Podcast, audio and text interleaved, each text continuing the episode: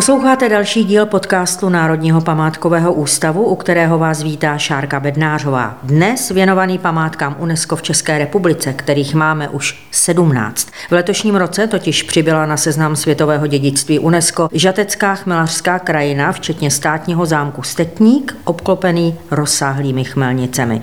Rozhodl o tom výbor pro světové dědictví na svém slavnostním zasedání v Riádu v Saudské Arábii.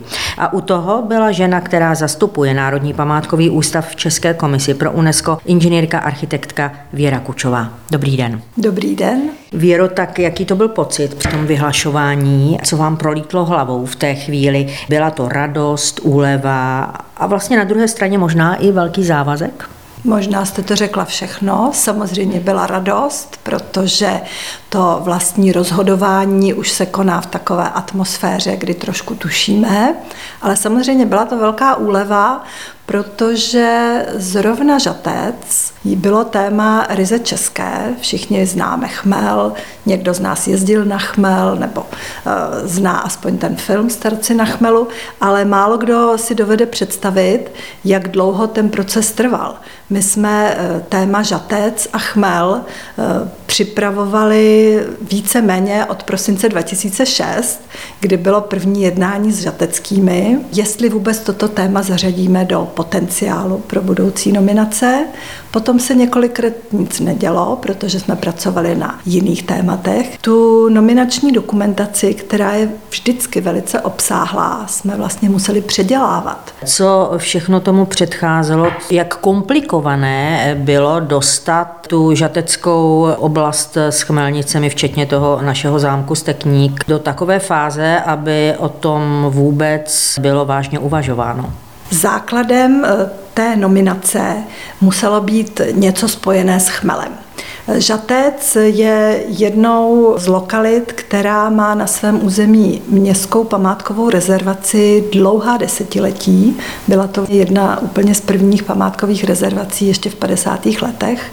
Nicméně to chmelařské dědictví, ty eh, sklady, sířírny, balírny, známkovna, to se nachází eh, jižně od historického jádra města v pražském předměstí, protože je směrem ku Praze.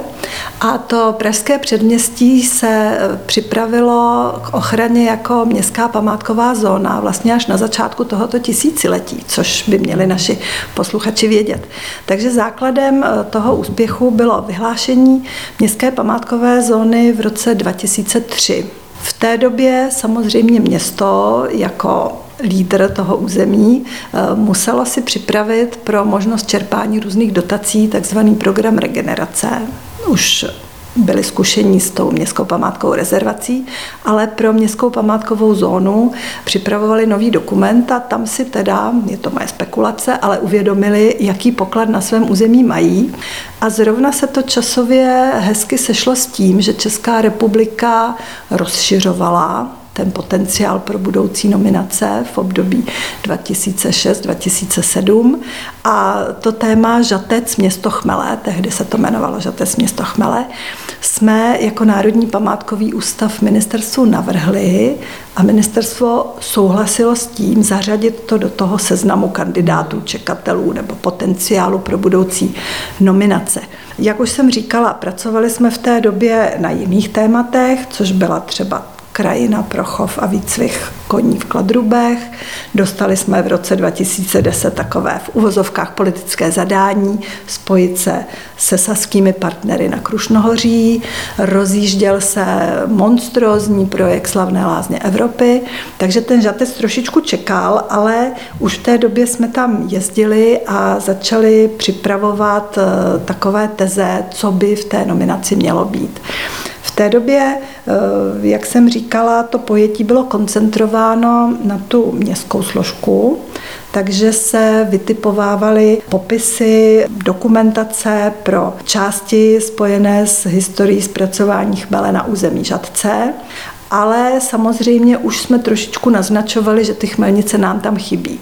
Nicméně zase znalci Žadce vědí, že tam je malá chmelnička přímo na náměstí Svobody, která byla založena vlastně v místě jedné stavební proluky, takže se místním zdálo, že ten chmel reprezentovaný tou chmelničkou, u které vlastně začíná slavná dočesná, že to bude stačit.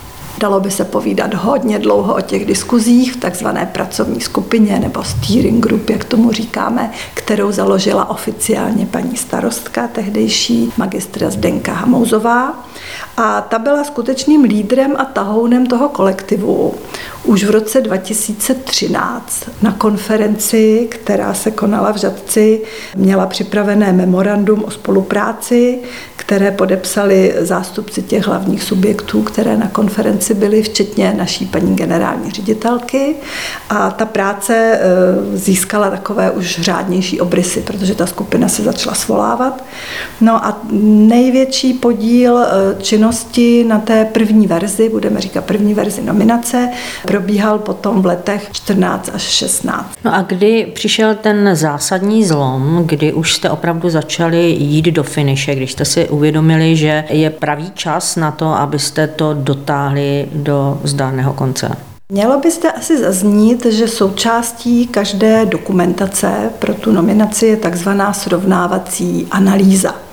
Ta srovnávací analýza vlastně těm, kdo nominaci posuzují, má vysvětlit a přesvědčit je, že památka má mimořádnou výjimečnou světovou hodnotu, takže proto se tam vyjadřuje, jaká místa, lokality nebo krajiny na tom seznamu světového dědictví s podobným tématem jsou nebo které jsou v těch záměrech. A vlastně ti kolegové, kteří připravovali tu analýzu, začali hovořit o těch chmelnicích, že vlastně na tom seznamu není nic, co by bylo spojené se zpracováním chmele. No a potom, když začali přijíždět ti, ti experti, zejména to oficiální jednání, tak tam začali i tu chmelnici postrádat. Čím je tahle ta oblast výjimečná? Jaká argumentace z vaší strany zazněla? Když bychom to zobecnili, řada těch zemědělských produktů se vyznačuje tím, že ho zpracovává a třeba i konzumuje to venkovské obyvatelstvo. Kdežto chmel od vlastního počátku je jenom základem toho piva. A historici by o tomu měli povídat ve větším detailu, ale v minulosti možnost vařit pivo byla vázána na určitá privilegia, ať už tedy právo várečné domy ve městech, nebo potom šlechta vařila pivo, zejména od doby renesance, to byl velký biznis a ti podaní to pivo buď museli pít dokonce z toho vrchnostenského regionu. Do dneška vlastně málo kdo, kdo si, kdo si vypěstuje chmel, tak přímo dělá pivo. Takže od počátku ta krajina je zajímavá tou nutnou symbiózou pěstitelů a zpracovatelů. Dalším zajímavým bonusem, který jsme vysvětlovali a mě osobně to taky velice bavilo, že v Žadci se sušil chmel právě ve středověku na půdách domů, i tam, kde nikdo žádnou chmelnici neměl. Někteří měšťané měli malou chmelničku třeba na humnech svého pozemku, ale v té volné krajině řada venkovanů sušila chmel na půdách i těm pěstitelům, protože na rozdíl třeba od, od sklizně vína, která má teda samozřejmě určité procesy, tak ten chmel je velice háklivý na, na to, aby se sklidil včas a včas usušil aby se neskazil, nesplesnivěl, dokud nebyly vyvinuty sušárny chmele a sušil se vlastně vzduchem, který buď na konci toho léta byl vlhký nebo byl suchý, to samozřejmě taky hodně ovlivnilo výnos, tak řada vesničanů pronajímala své půdy pro sušení chmele, protože ten se suší v poměrně nízkých vrstvičkách, musel se přehrabovat, sušit. Takže jak na území města Žadce, tak i v těch okolních vesnicích eh, tam byl i takový biznis pro najmu půdu na sušení chmele. V Žadci je to do dneška dochováno právě ve velice zajímavé střešní krajině, která je prostoupena volskými oky, které signalizují, na kterých těch půdách se ten chmel sušil. No a třeba v rámci té nové verze dokumentace jsme tohle hodně akcentovali, že nejenom ta krajina jako taková, ale i střešní krajina města Žadce je typická tím sušením chmele. Tam třeba i v kapustínském klášteře na těch střechách jsou volská hmm. oka, protože i tam se teda v té sezóně, která je vlastně velice krátká, od poloviny srpna do poloviny září, tak ten chmel opravdu zraje postupně. Také chmelaři ho třeba vysazují tak, aby neuzrál v jednom týdnu dohromady, ale musí se rychle sklidit, očesat, usušit a zhruba v půlce září bývá sklizeno. No a ten chmel se musí usušit, aby se z něj právě ten prášek, ze kterého vzniká ten dobrý mok, aby se nevytratil nebo neskazil. Je to jediná chmelařská oblast eh, na tom seznamu, nebo jsme ojediněli právě tímto, že to je jediná vedle spousty jiných, třeba například vinařských oblastí, kterých je hodně. Zapsáno na tom eh, seznamu UNESCO, tak chmel, chmelařská oblast je první svého druhu, tak to zapsáno. Ano, ano, to byla vlastně ta naše komparační výhoda, mm. že to téma obohacuje seznam světového dědictví. Ten, kdo tu eh, lokalitu navrhuje, má určitou výhodu, což byla od počátku i výhoda toho Žatecka. Získat punc UNESCO vyžaduje asi přísnější režim ochrany než běžné třeba památky. Je to tak nebo není? V čem je to výjimečné, že má ten status památky UNESCO od, řekněme, běžné národní kulturní památky? Na to se vždycky všichni ptají. Mělo by být vysvětleno, nejen vám, ale i našim posluchačům, že ten status světového dědictví je uznání kvality a nevyžaduje se, aby v národní legislativě k tomu existoval ještě nějaký další paragraf. Naopak, v tom procesu nominace stát dokládá, že tu památku, území, město, krajinu nebo i přírodu, ať nejsme nespravedliví k přírodnímu dědictví, že ji má na národní úrovni ošetřeno vlastními zákony. Mm. Nicméně samozřejmě předpokládá se, že se k té památce ve jménu celého lidstva bude nějakým nadstandardním způsobem chovat. Říkáte, předpokládá se. Neměli bychom vytvářet nějakou bariéru mezi světovým dědictvím a národním dědictvím a místním dědictvím. Světové dědictví je víceméně referenčním bodem nebo vlajkovou lodí památkové péče ochrany přírody toho kterého státu. Z pravidla to zastupuje i nějaký typ, takže když se vrátíme na Žatecko, tak neznamená to, že chmelnice okolo Krupé nebo Kněževse nebo Ročová jsou ošklivější. Vlastně Žatecko se teď stalo symbolem chmelařského dědictví v České republice, tak jako se třeba Litomyšl stala symbolem arkádových zámků v České republice.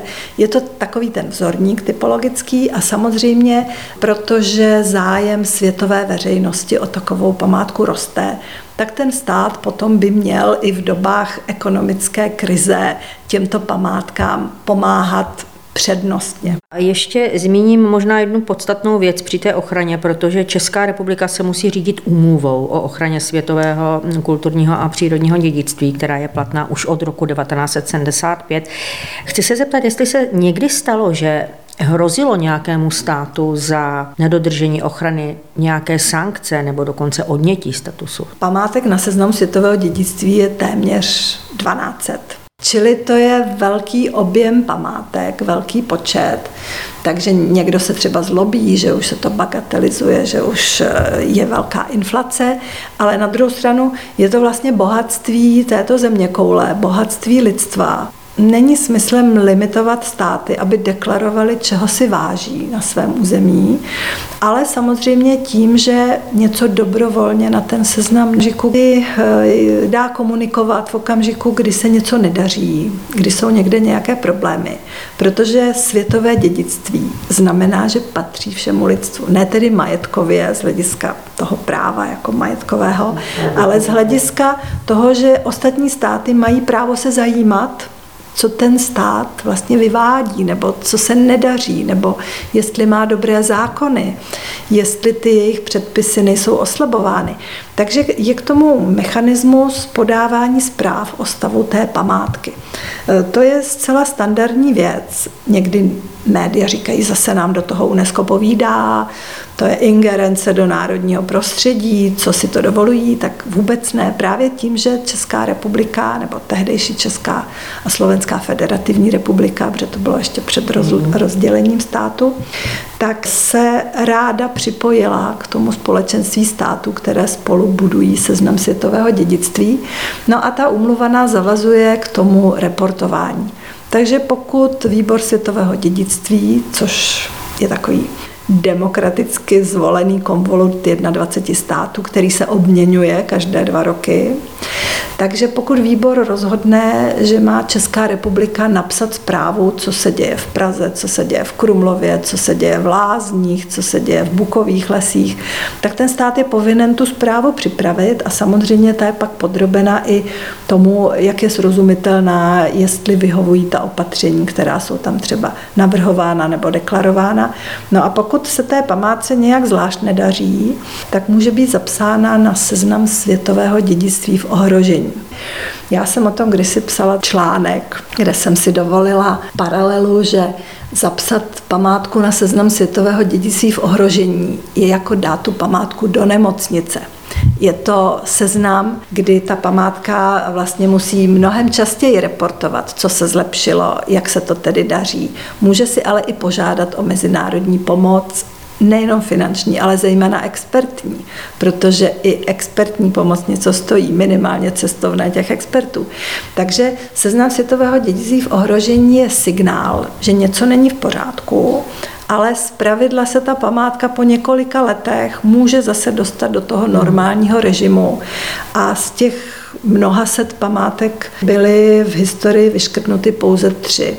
Byla to poprvé eh, rezervace, jsou to taková krásná zvířata, přímorožci v Ománu, kde vlastně Omán stále zužoval to území, kde ta přírodní rezervace jim vytváří prostředí, protože jsme v Perském zálivu a nafta zvítězila. Takže Oman potom souhlasil vlastně s tím, že už eh, není schopen to prostředí těm zvířatům zajistit. No, druhá mnohem více u nás asi známá kauza bylo vyškrtnutí Drážďan v sousedním Sasku.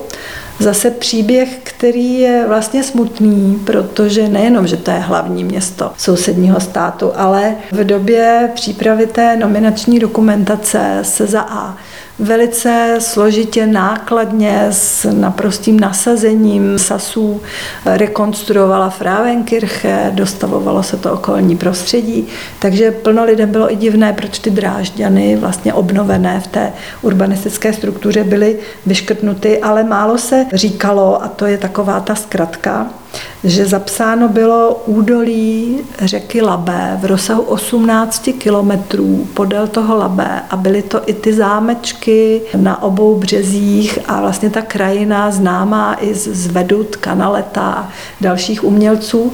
No a už v době nominace Sasové vlastně připravovali i most, který měl překročit to údolí. No a těsně po zápisu začala ta stavba. Takže nastalo i takové zděšení, že ty pohledové vazby, to všechno, mm. co v té nominační dokumentaci bylo akcentováno, že jsou ty atributy hodnot, jak mm. ať se vrátíme k tomu slovu, tak ta krajina měla být vlastně do jisté míry poškozena tím mostem a zase poměrně dlouze expertně se uvažovalo, jestli to nejde řešit tunelem.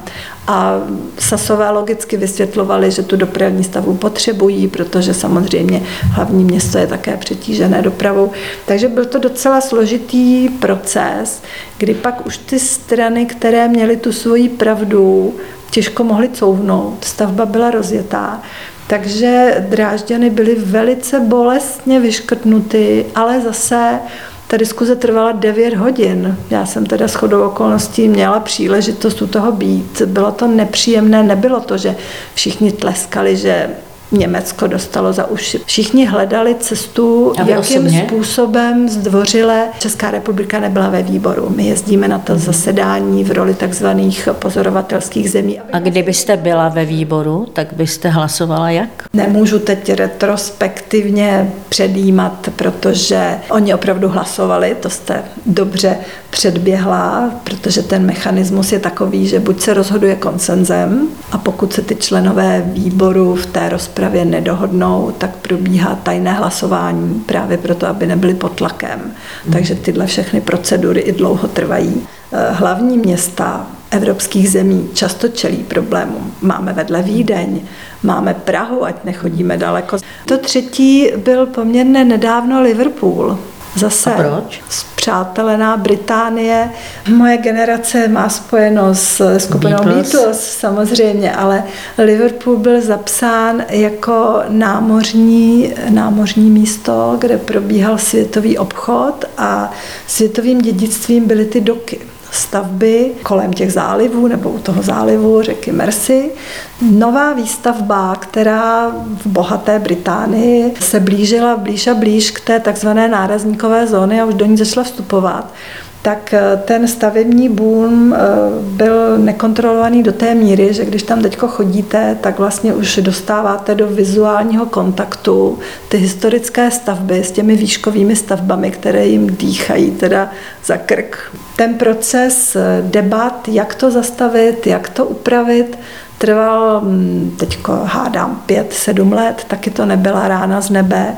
A ukázalo se, že v zemích, které mají vysokou míru eh, demokracie, autonomie rozhodování místních municipalit, tak třeba centrální úřady v Londýně uvedly korektně, že oni s tím vlastně nemohou nic dělat, že jejich zákon o památkách, o ochraně eh, kulturního dědictví není tak silný jako autonomie těch, kteří rozhodovali v Liverpoolu, Často se stává, že jedna politická reprezentace něco zavaří a to druhá sklízí potom úspěch, neúspěch, což se stává v pozitivním i negativním případě. Takže Liverpool byl vlastně vyškrtnut právě proto, že upřednostnil rozvoj, a není to špatně, prostě upřednostnil rozvoj nad teda určitou petrifikací těch stavebních hodnot, které byly zapsány na seznam světového dědictví, protože nominace je dobrovolná a to, jestli eh, signály eh, světového společenství, zda se něco daří nebo nedaří, jsou akceptovány nebo ne, tak to je zase svobodným rozhodnutím toho státu.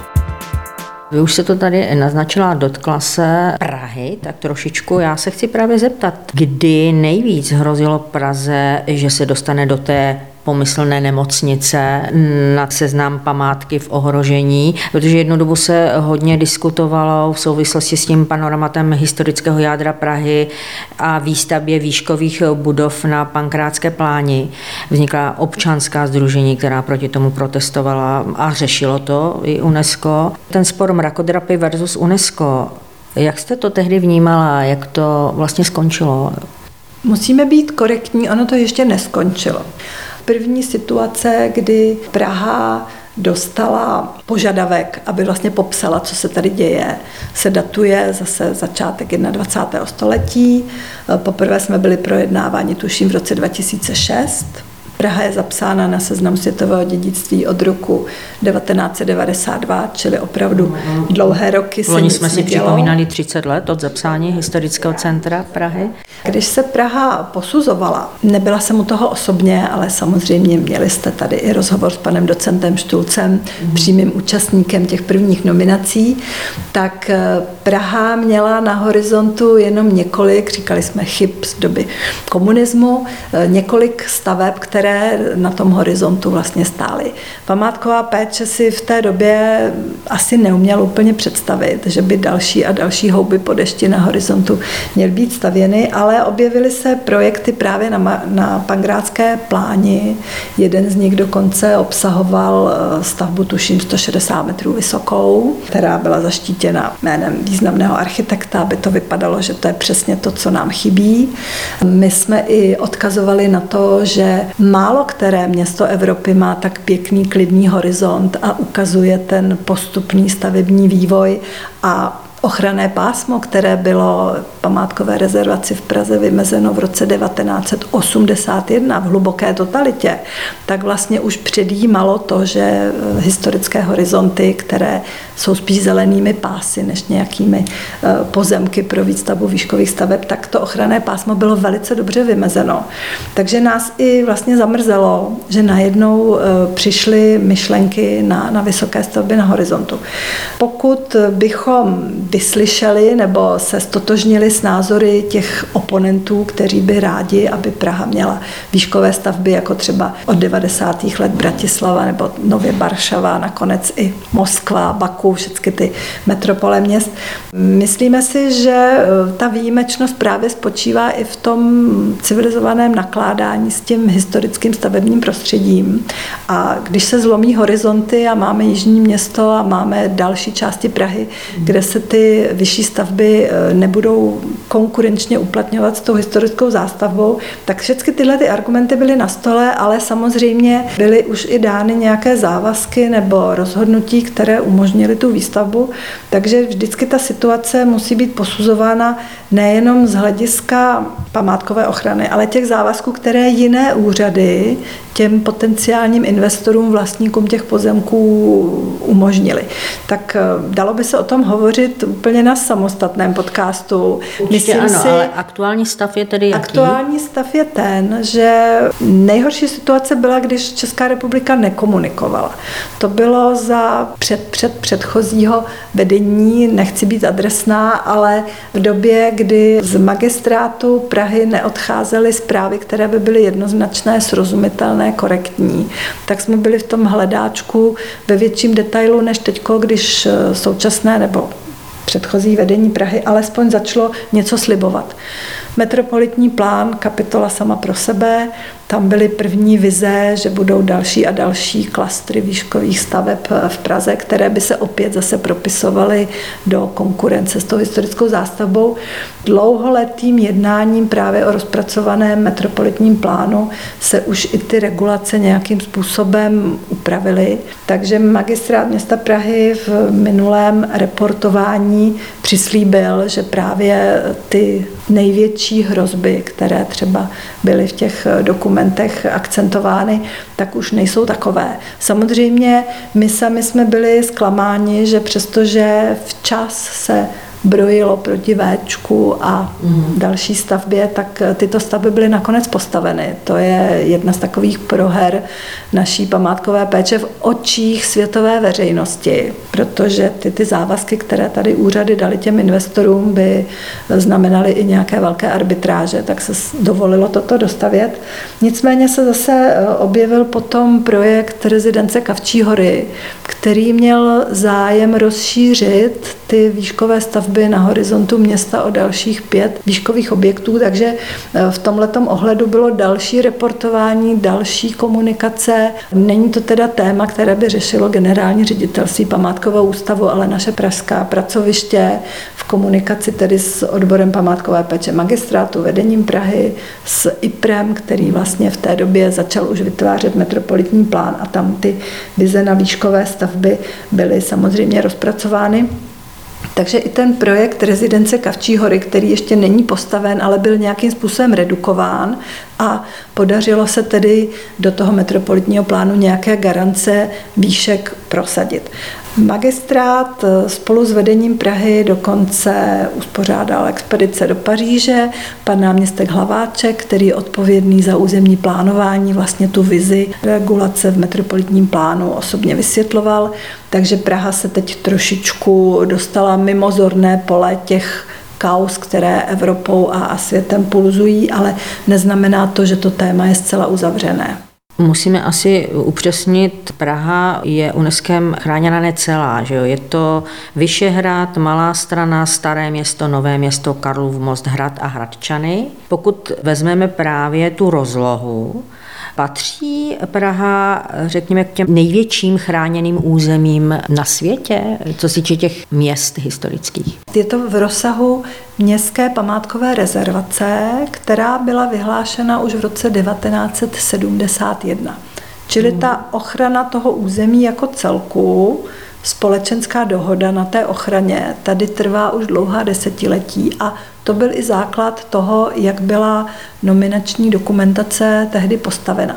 Čili to, co je na seznamu světového dědictví, je v hranicích památkové rezervace, ale samozřejmě jmenovala jste, akcentovala jste ty nejvýznamnější památky, které tedy i v historii architektury, historii města jsou nejznámější, ale je to to území.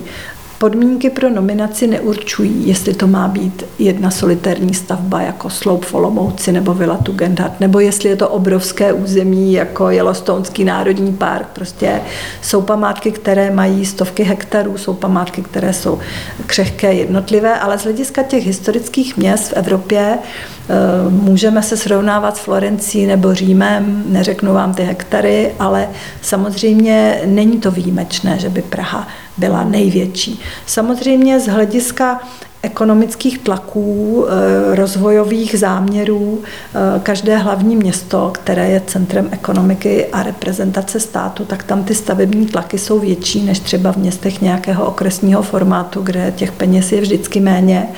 Takže někdy se říká, že Praha je zbytečně zapsaná veliká, ale proč bychom měli být minimalisti, když jsme pišní na krásné velké město. Ta výjimečná světová hodnota je založená na urbanismu Karla IV., největší Čech vedle Járy Cimermana. Takže pokud máme eh, v definici výjimečné světové hodnoty eh, Nové město, Karlovské založení, Václavské náměstí, Karlovo náměstí, Senovážné náměstí, to všechno, co děti už od školních let umí o Praze říkat, že je významné rozšíření starého města Malé strany právě o ten velkolepý koncept 14. století. Nemůžeme se toho vzdát jen proto, že někdo chce stavět do výšky. Kvalitní architektura vůbec nemusí být jenom vysoká. Celkem těch položek na seznamu světového dědictví je 1199. Z toho, když jsem se podívala do toho seznamu, tak je 933 kulturního dědictví, 227 přírodního, 39 smíšené a to jsou památky ze 168 zemí světa. Které země mají nejvíc zapsaných památek UNESCO? Dostáváme se k číslům. Někdy se to srovnává s olympiádou, kdo má nejvíc medailí a kdo je na druhém a třetím místě.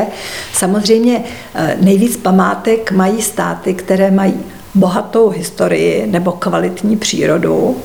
Eh, samozřejmě, už to tady taky zaznělo, dominují ty kulturní památky.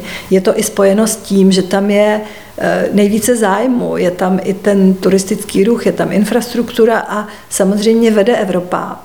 Eh, evropské státy, které jsou v jednom regionu se Severní Amerikou, ať jsme přesní, tak náš region z toho seznamu 195 zemí, které jsou členy umluvy, Evropa a Severní Amerika je 50 států.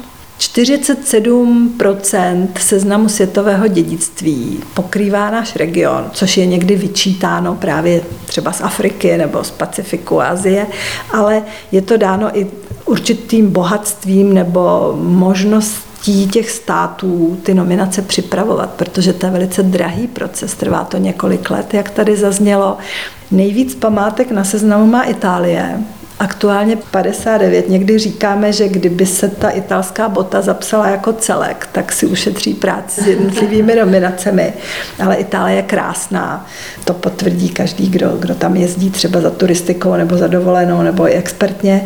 Na druhém místě je aktuálně Čína 57. No a říkáte, že Evropa Ale si vede nejlíp. Vemte si, jak obrovské území je Čína, jak starou kulturní historii má Čína. Takže samozřejmě, když bychom to zase brali nějakou trojčlenkou na počet obyvatel nebo kilometrů čtverečních, tak vrátíme-li se do Evropy, tak druzí jsou na té pásce, když bychom se vrátili ke sportovní terminologii, tak je Francie a Spolková republika Německo, které mají schodně 52 položek mm-hmm.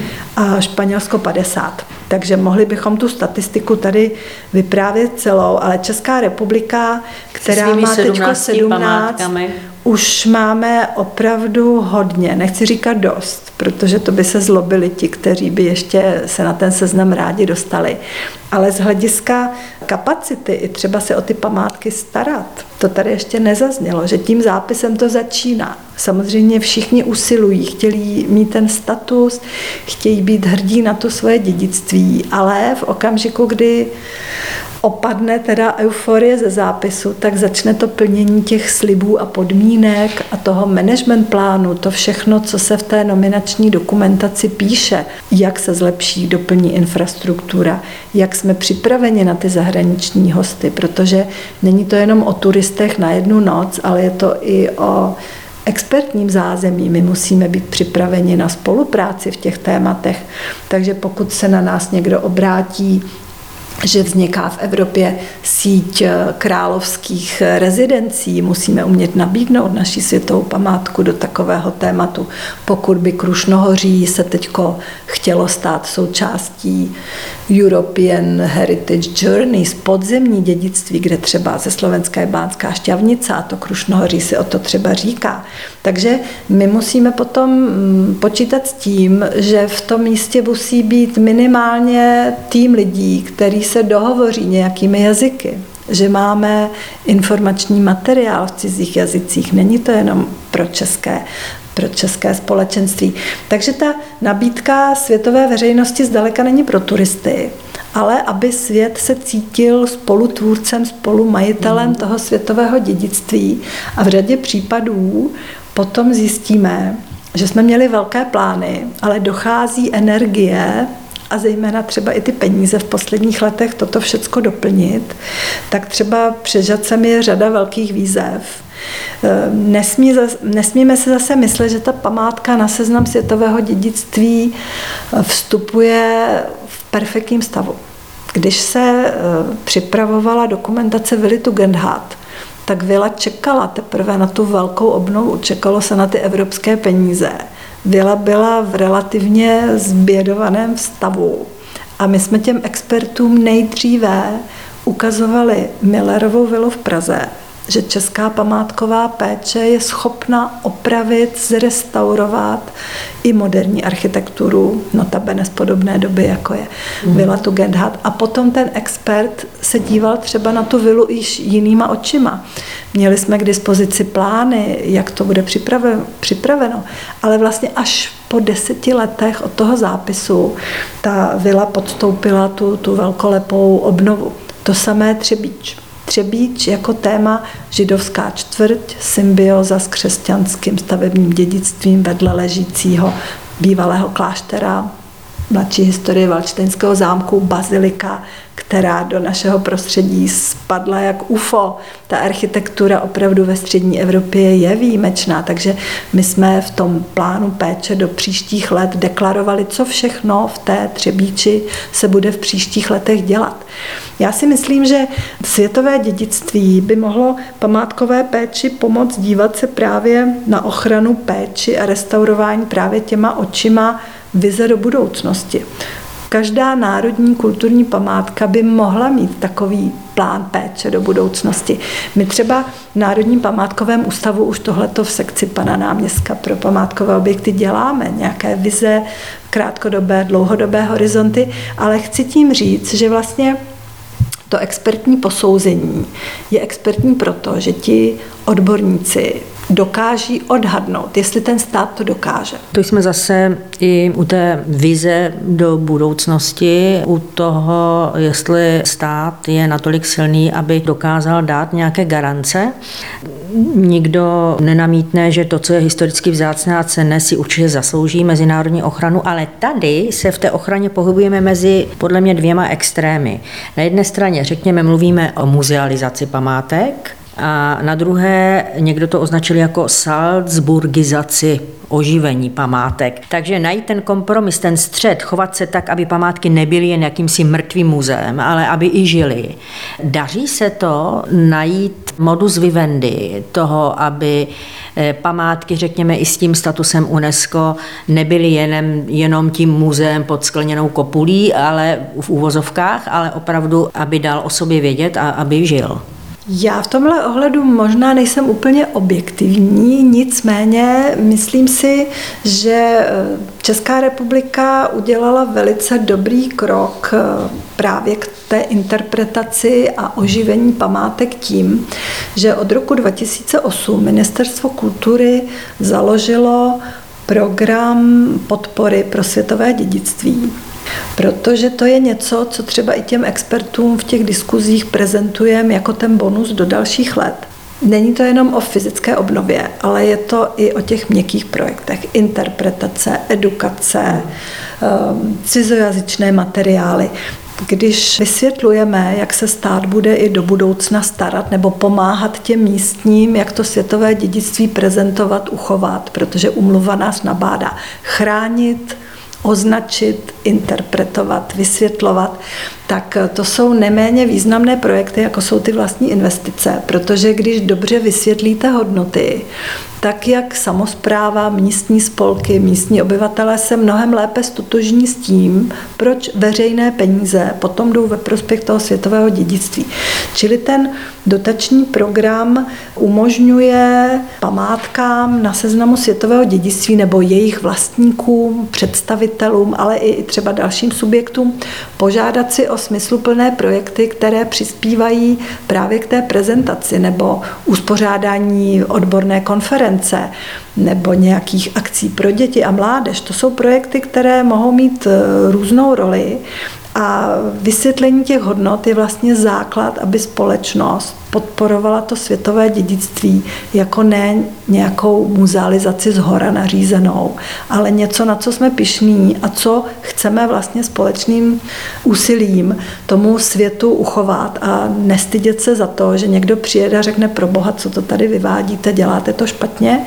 No a samozřejmě ty měkké projekty by měly vycházet z toho plánu péče. Neměly by to být ad hoc nápady. Někdy ad hoc nápady jsou hodně dobré, ale měly by mít nějaký ten cíl, který je někde už popsaný, aby se ty peníze, kterých nikdy není dost, netříštily. Takže optimálně plán péče by měl nadeklarovat krátkodobém horizontu smysluplné aktivity, včetně těch oprav, takže na opravy se žádá z jedněch peněz, ale na ty podpůrné měkké projekty se může právě žádat tadyhle z toho dotačního programu Ministerstva kultury. Inženýrka architektka Věra Kučová. Ať se vám daří a moc děkuji za rozhovor.